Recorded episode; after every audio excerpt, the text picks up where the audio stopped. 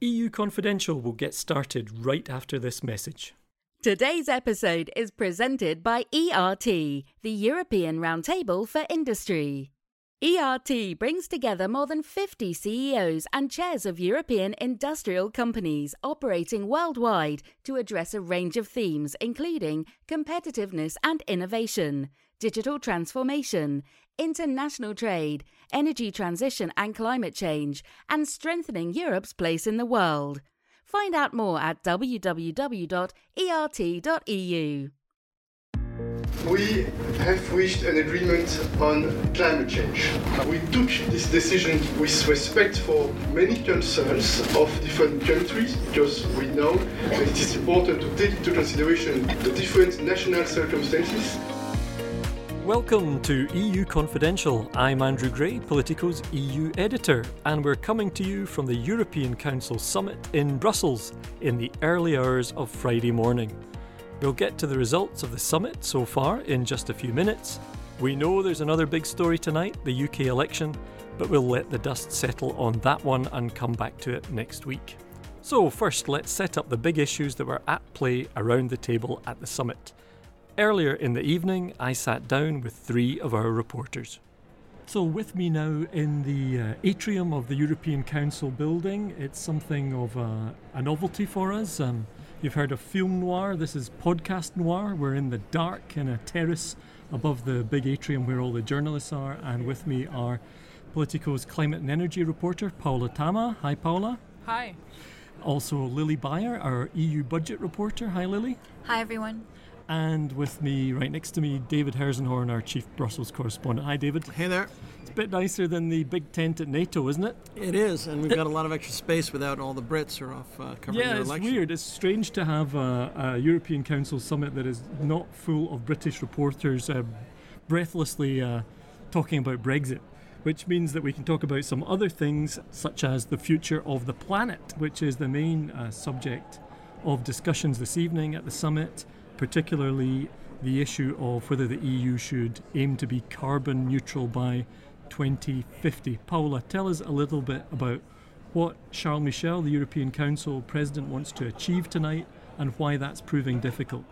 So, this goal has been on the EU agenda for over a year now. The Commission proposed last year that we should go climate neutral, meaning that greenhouse gas emissions should hit net zero by 2050.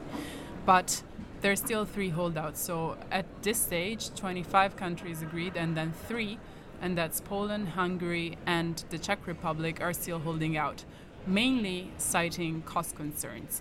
Now, what Charles Michel wrote to EU leaders ahead of this summit is we need to go there. The Commission has also made it its key strategic priority, coming out one day ahead of the EU summit with a Green Deal for Europe, which at its heart has this goal. Now, the whole name of the game tonight is deal or no deal, and it will be down to these three countries to determine what story we'll be writing. Okay, so when you say uh, it's about cost, what's the financial aspect here? The largest economy which is currently not on board is Poland, and that's largely because it relies for almost 80% of, of its electricity on coal. And obviously, that's also true for the Czech Republic, which has still some coal mining, whereas for Hungary, it's related more to poverty concerns. But mainly, these countries are arguing that this is too ambitious a goal for economies which still need to catch up with what is the EU average standard of living, and that they should get some sort of support to do that. So, the talk of a just transition fund. Okay, let's just hear from a couple of the leaders when they arrived at the summit about what they reckoned of the prospects of getting an agreement on the climate were. First, let's hear from Croatian Prime Minister Andrej Plenković. Hello, Prime Minister. Do you expect a climate deal today? Climate deal? I expect the climate conclusions. And do you expect all countries to sign up to the 2050 goals? I think the idea is to give support to the communication by the Ursula von der Leyen's Commission. I think she made really a great effort that within 10 days uh, of, of, the start of her mandate, she managed, together with her with the college, to produce such a document. It's a great basis for the work ahead of us, and um, I think there will be enough uh, maturity among all the member states to support the conclusions that we can all live with. And now here's the Prime Minister of Luxembourg, Xavier Bettel. That's sweet. Are you expecting a deal on the climate today? I hope so. Just, when we listen to the populations, if uh, uh, they, and we represent them, we should not forget them. We should not forget that we are representative of the populations, and uh, they want to, to really to not to inform, but they insist that we should do things. And uh, I hope we had common goals. We uh, decided in Paris we should not forget also to have a common agreement. So I hope that we will be able also to stick to what we say. That should be our job. Okay, well, a couple of views there at the beginning of the summit on the issues at stake and the chances of, of getting an agreement. But Paola was telling us, Lili, that this is all tied to money, and that means also the EU budget is in play. That's meant to be another topic for discussion tonight at the summit but in a sense, it's also part of the climate discussion, right? Can you explain how they kind of link together? That's right. So originally, the long term EU budget was said to be discussed tonight on its own, but what has happened is that it got completely interlinked with the budget debate. And that is because member states right now are incredibly divided over the size and shape of the next seven year budget, which will run between 2021 and 2027. And the problem that they're facing is that they're quite far from a deal, but they have countries like Poland, Hungary, and the Czech Republic who are asking for concrete financial guarantees to help them transition their economies and make them greener.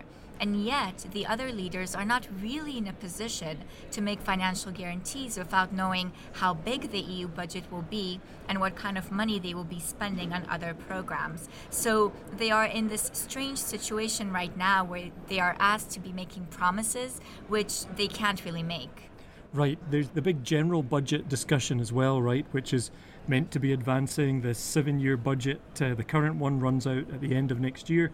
Uh, let's hear from um, Mark Rutte, the Dutch uh, Prime Minister, on what he thought were the prospects of progress on the MFF, as it's called, the Multi-Annual Financial Framework. Prime Minister, just one question in English. Do you expect any progress on the MFF? No. To be honest, no.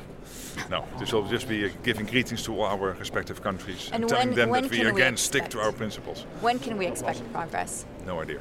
No idea. I, I hope before the next seven year budget runs out. So there's Mark Rutte. Lili, uh, why is he so pessimistic, and why why has there not been any movement here on the budget? Why is none expected today? So there's a group of five countries, and Mark Rutte's Netherlands is one of them. The others are Germany, Austria, Denmark, and Sweden. And they would like to see a smaller EU budget after Brexit. What they are saying is that uh, without one of the biggest economies in Europe, we simply don't need to be spending as much money on EU priorities. And because they are the remaining big economies, they don't want to have their taxpayers paying even more into the EU's coffers. And then on the other side of the barricade, we have countries in Eastern Europe and in Southern Europe who are asking for even more EU spending. So these are countries like Greece, Italy, Hungary, Poland, Romania. And they also want the EU to keep spending on so called traditional priorities, so agricultural subsidies and regional development, whereas some of the more Western European countries like Germany and the Netherlands would want the budget to focus on what they call modern priorities. So, for example, research, defense, migration, and border security. And the two sides are still quite far apart. There are some countries that are more in the middle, like Ireland and even France. But as I said, it appears we are quite far from a deal. Um, there isn't really even a compromise on the size of the budget, let alone how much each of the priorities should get. And without that, I think it will take us still a few more months at least. And some officials have been telling us tonight that they expect a deal only in the second half of 2020.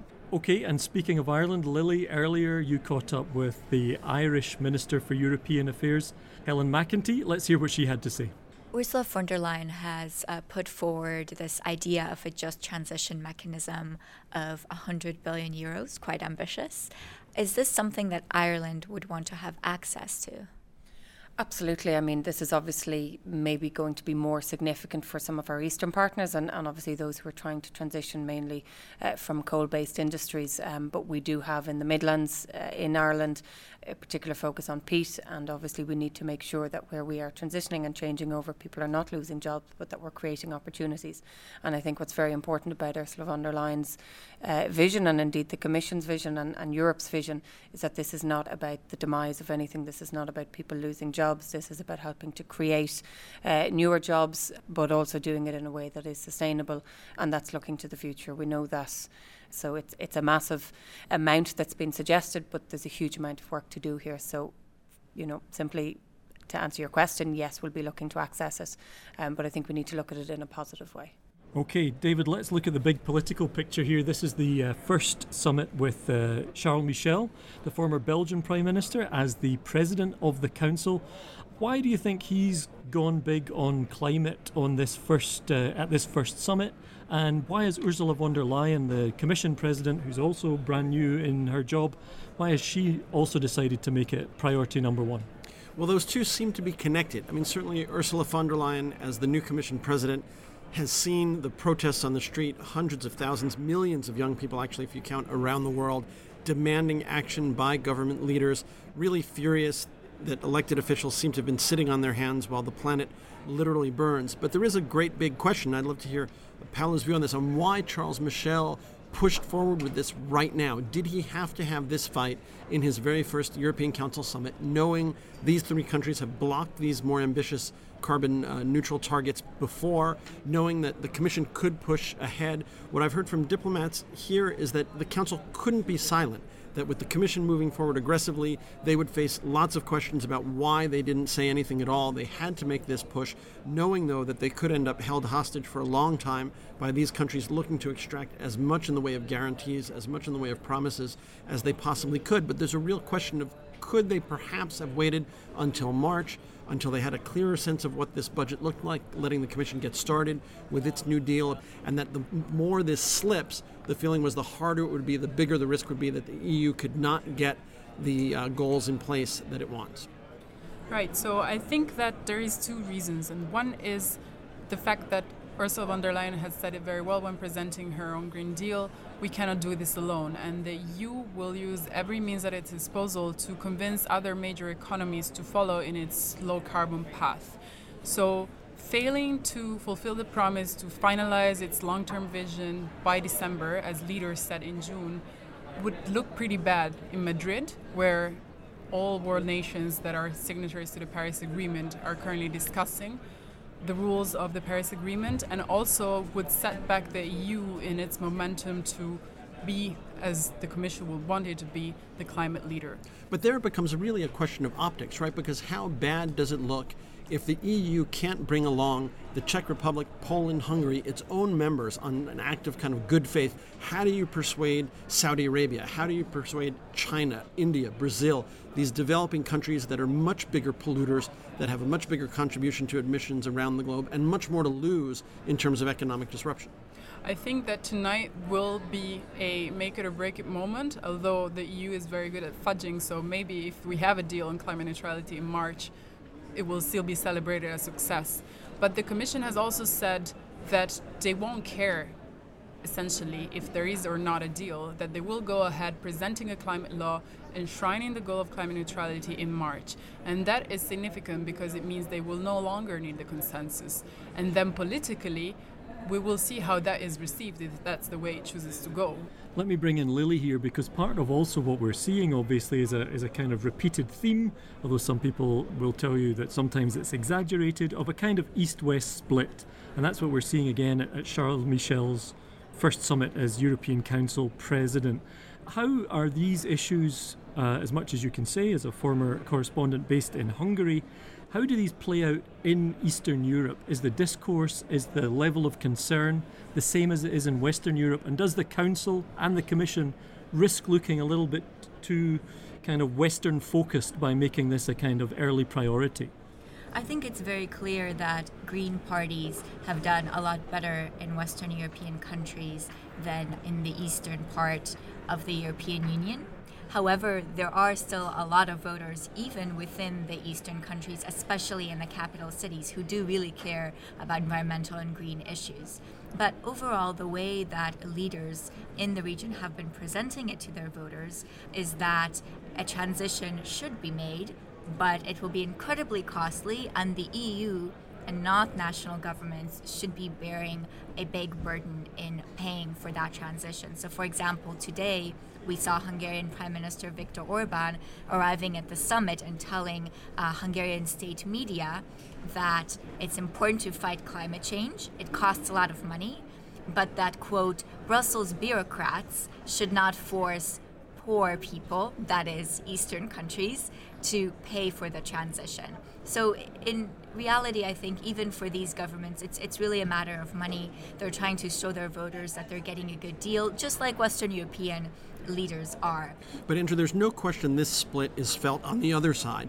Northwest Europe wants to move forward with this aggressively. They're getting impatient, they're frustrated. Of course, they're going to have to come to terms at some point with the conflict that Lili has laid out so clearly, which is they want the EU to be more ambitious. Mark Rutte, for instance, who's spoken quite often recently about the EU needing to be more assertive globally. Well, you've got to then pony up the resources to do that. And so, if the northwest of Europe is going to push really hard to fight climate change, to take on a bigger role in the world, the resources have to be there. And in fact, they can afford it. Overall, the EU budget is a tiny amount of money in the grand scheme of what Europe spends on its government and administration. But there's something very symbolic, very political. Keep in mind, there's a British election tonight. Brexit is in everyone's mind. The idea alone of each of these countries contributing more to the budget seems politically distasteful. And at the same time, if you want to be ambitious, you've got to provide the resources to do it. I mean, one of the things, obviously, that we've seen with this, this current set of EU leaders, uh, we were in this very building a few months ago when uh, finally the decisions were taken on who would be leading these institutions. There's meant to be a geographic balance, but we ended up without an Eastern European in one of these very top jobs. How conscious do you think Ursula von der Leyen and Charles Michel are of that issue? Do they have Eastern Europeans around them, people who can kind of see things through different eyes? Because obviously we had Donald Tusk in this job at the council before. Well, there's no question she's been mindful of this, von der Leyen, over at the Commission, where the acting Secretary General at the moment is a Latvian. She also surprised a lot of people by appointing a Latvian executive vice president, uh, Valdis Dombrovskis, who has a big portfolio on uh, economic and finance issues. So she's clearly mindful of that. But the dynamics are very different in this EU summit room. The Council is a different institution, a different beast. And going around that table, there's no question these Central and Eastern European countries are going to make themselves heard. They are doing it. They're holding this up. Uh, dinner was late. We expect a late night of negotiations. Uh, it's very much a factor. One final issue we might just touch on, which is kind of not on the official agenda, but I think on a lot of minds, is uh, the situation in Malta at the moment. We've had incredible developments, really, regarding the investigation into the murder of the journalist uh, Daphne Caruana Galizia, and um, those developments have certainly led pretty close to the door of the Prime Minister, certainly apparently implicating aides close to the Prime Minister, who, of course, deny any wrongdoing. But how much of that is an issue, do you think, on people's minds, David? And do you think it will somehow emerge? Uh, is it going to be something that's at least asked about in the press conference, something where Charles Michel might say something? We understand that uh, Rutte, for example, the Dutch Prime Minister, said that if Joseph Muscat doesn't address this himself, he will bring up the issue and raise it it is such an issue that uh, it's become quite awkward. We have journalists watching, for example, at the family photo, who is hanging out with Muscat, who is appearing with him. He's really, in some ways, viewed as a pariah at this summit. He's already announced that he will step down early because of all of this. It's uh, definitely on everyone's mind. Everybody's sort of trying to read the tea leaves here of how out is he among his peers. Right. I think, uh, Lili, you spoke earlier to Finland's uh, European Affairs Minister. Can you can you tell us her name? Tytti Tuppurainen. Right, very good. I thought you would do a better job than me. And she had uh, something to say about this. Let's uh, hear from her now. Over the past days, there's been a lot of talk in Brussels about the rule of law situation in Malta. As the presidency, are you concerned about what's going on? Do you think that the council should be taking steps when it comes uh, to the rule of law in that country? I think we are we have all the reasons to be concerned and we have to monitor the situation closely and we have to analyze analyze it and hear also um, an explanation from each each country.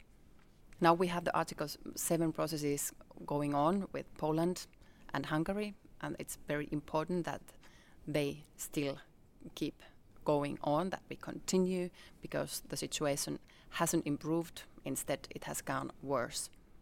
Rule of law is a very central element of our European cooperation. And it's not a matter of opinion, it's not a moral uh, ideal, but it's a legal fact which is enshrined in our treaties. Article 2 states that the European Union is founded on the rule of law. That's why we have to be so persistent and adamant with this issue. And it applies equally to every member state. Every member state. So uh, let's see if Malta comes up in the course of the discussions uh, today or tomorrow. But uh, as we said, the focus has been very much on climate. Uh, we're recording at about half past 10 in the evening. We expect things to go on for hours yet. So uh, we will be back uh, later with a few thoughts on how things have finally turned out. So, here we are, some four hours later after that discussion. The summit has ended with EU leaders declaring that they have reached a deal for the European Union to be climate neutral by 2050. Here's new European Council President Charles Michel just a few minutes ago. We have reached an agreement on climate change. We took this decision. But that's not really the whole story. Poland didn't agree to sign up to becoming climate neutral as a country by 2050, claiming that it needed more time to meet that target. Now, when pressed on this point in the press room, Michel acknowledged Poland's position, but still insisted everyone was in agreement. But it's very important because for the European Union, the strong message we give today, it is uh, we want to become the first uh, climate neutral continent by 2050. But for one member state, Poland, uh, we have understood that it's necessary to take more time and to have a new occasion to discuss this topic with this uh, member state. When questioned again on how they can claim this is an agreement when one country doesn't agree, he says Because we share the same goal, but you accept that one country uh, needs more time to decide about the implementation uh, of this goal, but we share the same goal. So, some mixed messages coming out of the press room at the conclusion of the first day of this summit. Now, let's go from Brussels to Rome, where our own Matt Karnitschnig recently interviewed the new European Commissioner for the Economy, Paolo Gentiloni. The interview took place at the Mediterranean Dialogue Conference, organised by the Italian Institute for International Political Studies. We'll hear highlights from their conversation right after a message from this week's sponsor.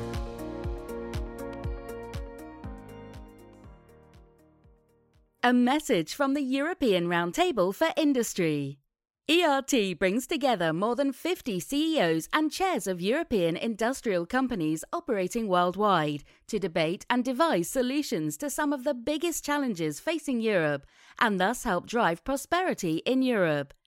In its latest publication on industrial strategy, ERT is convinced that the coming decade will be transformative for Europe. With the right policies in place at EU level to support climate action, digital transformation, and international trade, European industry can become more competitive, incentivizing more investment and employment in Europe, and creating more value for society. Find out more at www.ert.eu. Now, here's Matt Karnitschnig in conversation with Economy Commissioner Paolo Gentiloni. Gentiloni starts out by explaining what he thinks the EU needs to do to fulfill Ursula von der Leyen's ambition of having a geopolitical commission. I think we need to try to merge much better some aspects of European policies foreign policy, defense policy. We can't be always discussing on uh, the plus and minus of NATO we are strongly convinced to be part of NATO, but we should also enhance our defense initiatives as European Union. We have to merge this foreign policy and defense with trade. And last but not least, even if, if it is not an easy task, we have to strengthen uh, the international role of our single currency, the euro. So, this is the general, uh, I think, horizon of a stronger geopolitical role for Europe. A pillar of this message and of this program is naturally the Mediterranean. Uh, please don't forget that the Mediterranean is not only a north south dimension, but we have also an eastern dimension involving the Western Balkans and crucial for the future of the Mediterranean. Our, what we call the neighborhood policy in, uh, in the Union, has these two fundamental targets towards the Western Balkans and towards the southern parts of the Mediterranean. These neighborhood policies uh, will be, I hope, I am rather sure, I'm optimistic, a little bit strengthened from a financial point of view in the next multi-annual financial framework. It is obviously very diversified. Western Balkans, we have also the enlargement perspectives concerning a certain number of countries, and it is a success story that we should continue this story. And with uh, the southern shore of the Mediterranean, we have several tools of uh, association, of promotion of common interests, of financial cooperation also that we have, I think, to strengthen if possible. And finally, I think one of the goals that we should uh, promote is a stronger integration in this region of the Mediterranean. Because both these regions, North Africa and the Western Balkans, have a weak level of inter- economic integration and connectivity among the countries. And I think that one of the roles that Europe could play is to try to give a contribution to strengthen this integration. How do you see the economy in the, the European Mediterranean region developing, especially if you look towards Greece, where you know, we've seen some improvements in Greece, and yet, even as the economy is slowing, they're still being asked by the Commission to meet their primary surplus target of 3.5%. Do you think that that should continue, or will you, as your predecessor also suggested, advocate for um, a, a little bit more flexibility there regarding Greece's targets? Well, I think that Greece is clearly, since a few years, on the right track. And for this reason, in the meeting we had two or three days ago, we delivered the possibility for uh, Greece to use 767 millions of interests of the loans that were uh, given to Greece. And we also decided to explore uh, the possibility, perhaps beginning next year, and obviously keeping the fiscal targets uh, from Greece to use this money also to promote investments. And I'm very hopeful that this could be done because it would give another boost to the right track of the Greek economy, which is very relevant not only for the Mediterranean but also for the whole Europe, taking in account where we were with the Greek crisis a few years ago. What would you say as you look into the coming months will be your top priorities, especially if we see, as we're seeing now, the, the economy uh, continue to weaken? Where, where do you want to put your, your focus? Two messages. One, uh, we have to continue uh, the process and the success story that I said before concerning the Western Balkans. Personally, I regret the fact that uh, the last European Council gave a different message, apparently with breaks on this process. I think that we should uh, avoid this kind of messages and this kind of decisions. Uh, second, we will uh, strengthen uh, our financial tools for what we call the neighborhood policy. Yes, the Union is by far the first economic and trade partner of the region, both in North Africa, the Middle East, and uh, the Western Balkans. But we all know that if this kind of uh, reality, trade reality, economic partnership reality, is not cultivated, is not at the center of, of your also political initiative, uh, we are facing uh, the initiative of several different actors and players in the region.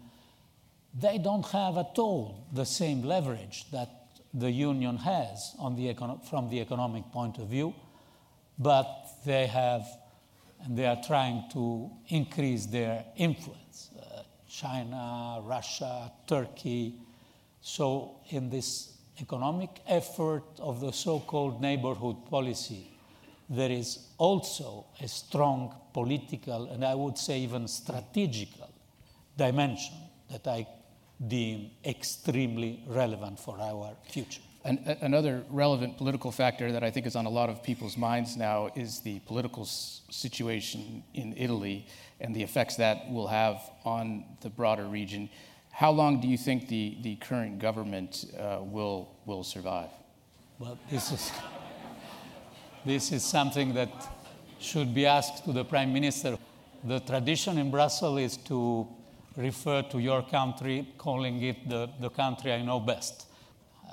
I, so what's the future of the country? I hope that the government best? of the country I, I, know best will have long life. Uh, I think that in the birth of this new government, there is something very relevant for the union, which is a clear-cut choice in favor of Europe.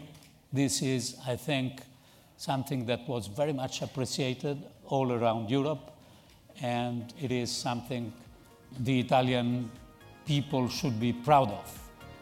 No more than this. That was Matt Karnitschnig talking to Paolo Gentiloni, and that's all we have time for on this episode of EU Confidential. Don't forget to subscribe to the podcast so you never miss an episode, and you can always reach us at podcast at politico.eu. Special thanks this week to Lili Bayer, and thanks as always to our producer Christina Gonzalez, and thanks to you for listening.